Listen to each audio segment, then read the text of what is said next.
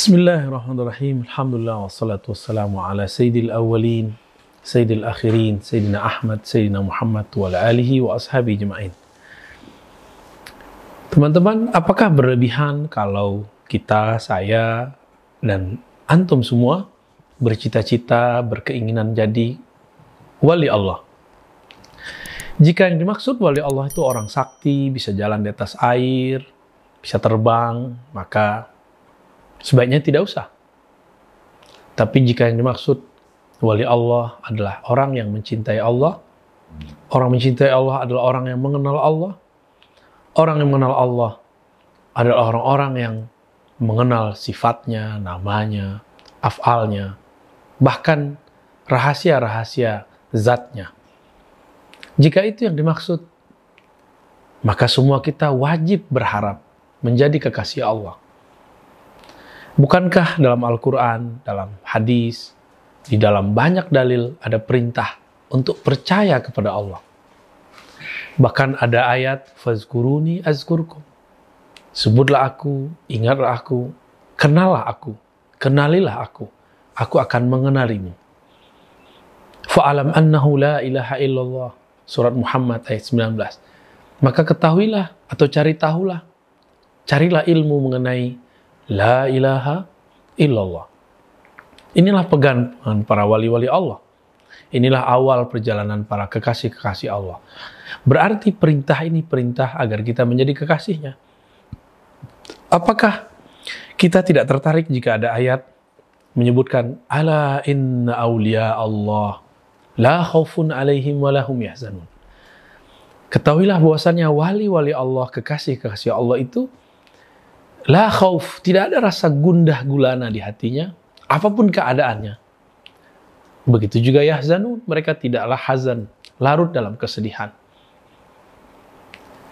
Artinya, mereka ini orang yang stabil. Siapakah mereka? Allazina amanu, mereka orang beriman. Dan mereka, yattaqun, mereka bertakwa. Beriman dan bertakwa itu perintah dari Allah. Maka kalau boleh saya katakan, bukan hanya boleh bercita-cita, tapi kita diperintah untuk mencita-citakan jadi wali Allah. Teman-teman, sahabat yang melakukan Allah, jadi wali Allah itu bukan berarti saya harus suci, tidak. Bukankah banyak dalam kisah-kisah terdahulu yang sahih, orang-orang yang terjebak maksiat, yang terjebak dalam dosa, membunuh, kezaliman, tapi kemudian Allah izinkan dia menjadi kekasih Allah. Banyak yang menjual kehormatannya, tapi karena dalam batinnya ingin keluar dari itu. Dia mungkin melakukannya terpaksa, tapi sebenarnya batinnya menjerit, ingin ya Allah selamatkan aku. Akhirnya Allah selamatkan dia dan dia menjadi kekasih Allah. Dan sebaliknya banyak yang beribadah beribuan tahun, mungkin seribu tahun, ada yang lima ratus tahun, ada yang seratus tahun. Barsisa itu ratusan tahun.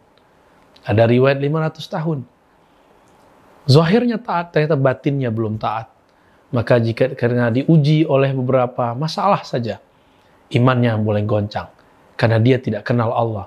Bagi dia, Tuhannya saat taat beda dengan Tuhannya saat maksiat. Padahal Allah saat kita taat, Allah saat kita maksiat itu sama. Cara berpulangnya sama, cara kembalinya sama, cara sadarnya sama. Maka teman-teman, mari mencita-citakan kekasih Allah, menjadi orang-orang yang kenal Allah. Tiadalah kekasih kecuali kenal. Tiadalah kenal kecuali mendekat kepada objek yang akan dikenali. Innallaha sesungguhnya Allah itu qarib, sangat dekat kepada siapa dia dekat?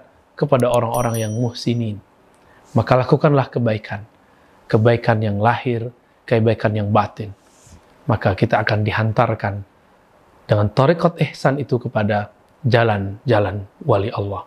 Semoga kita diangkat menjadi kekasih-kekasihnya, cinta-cintanya, keluarga-keluarganya. Amin. Wassalamualaikum.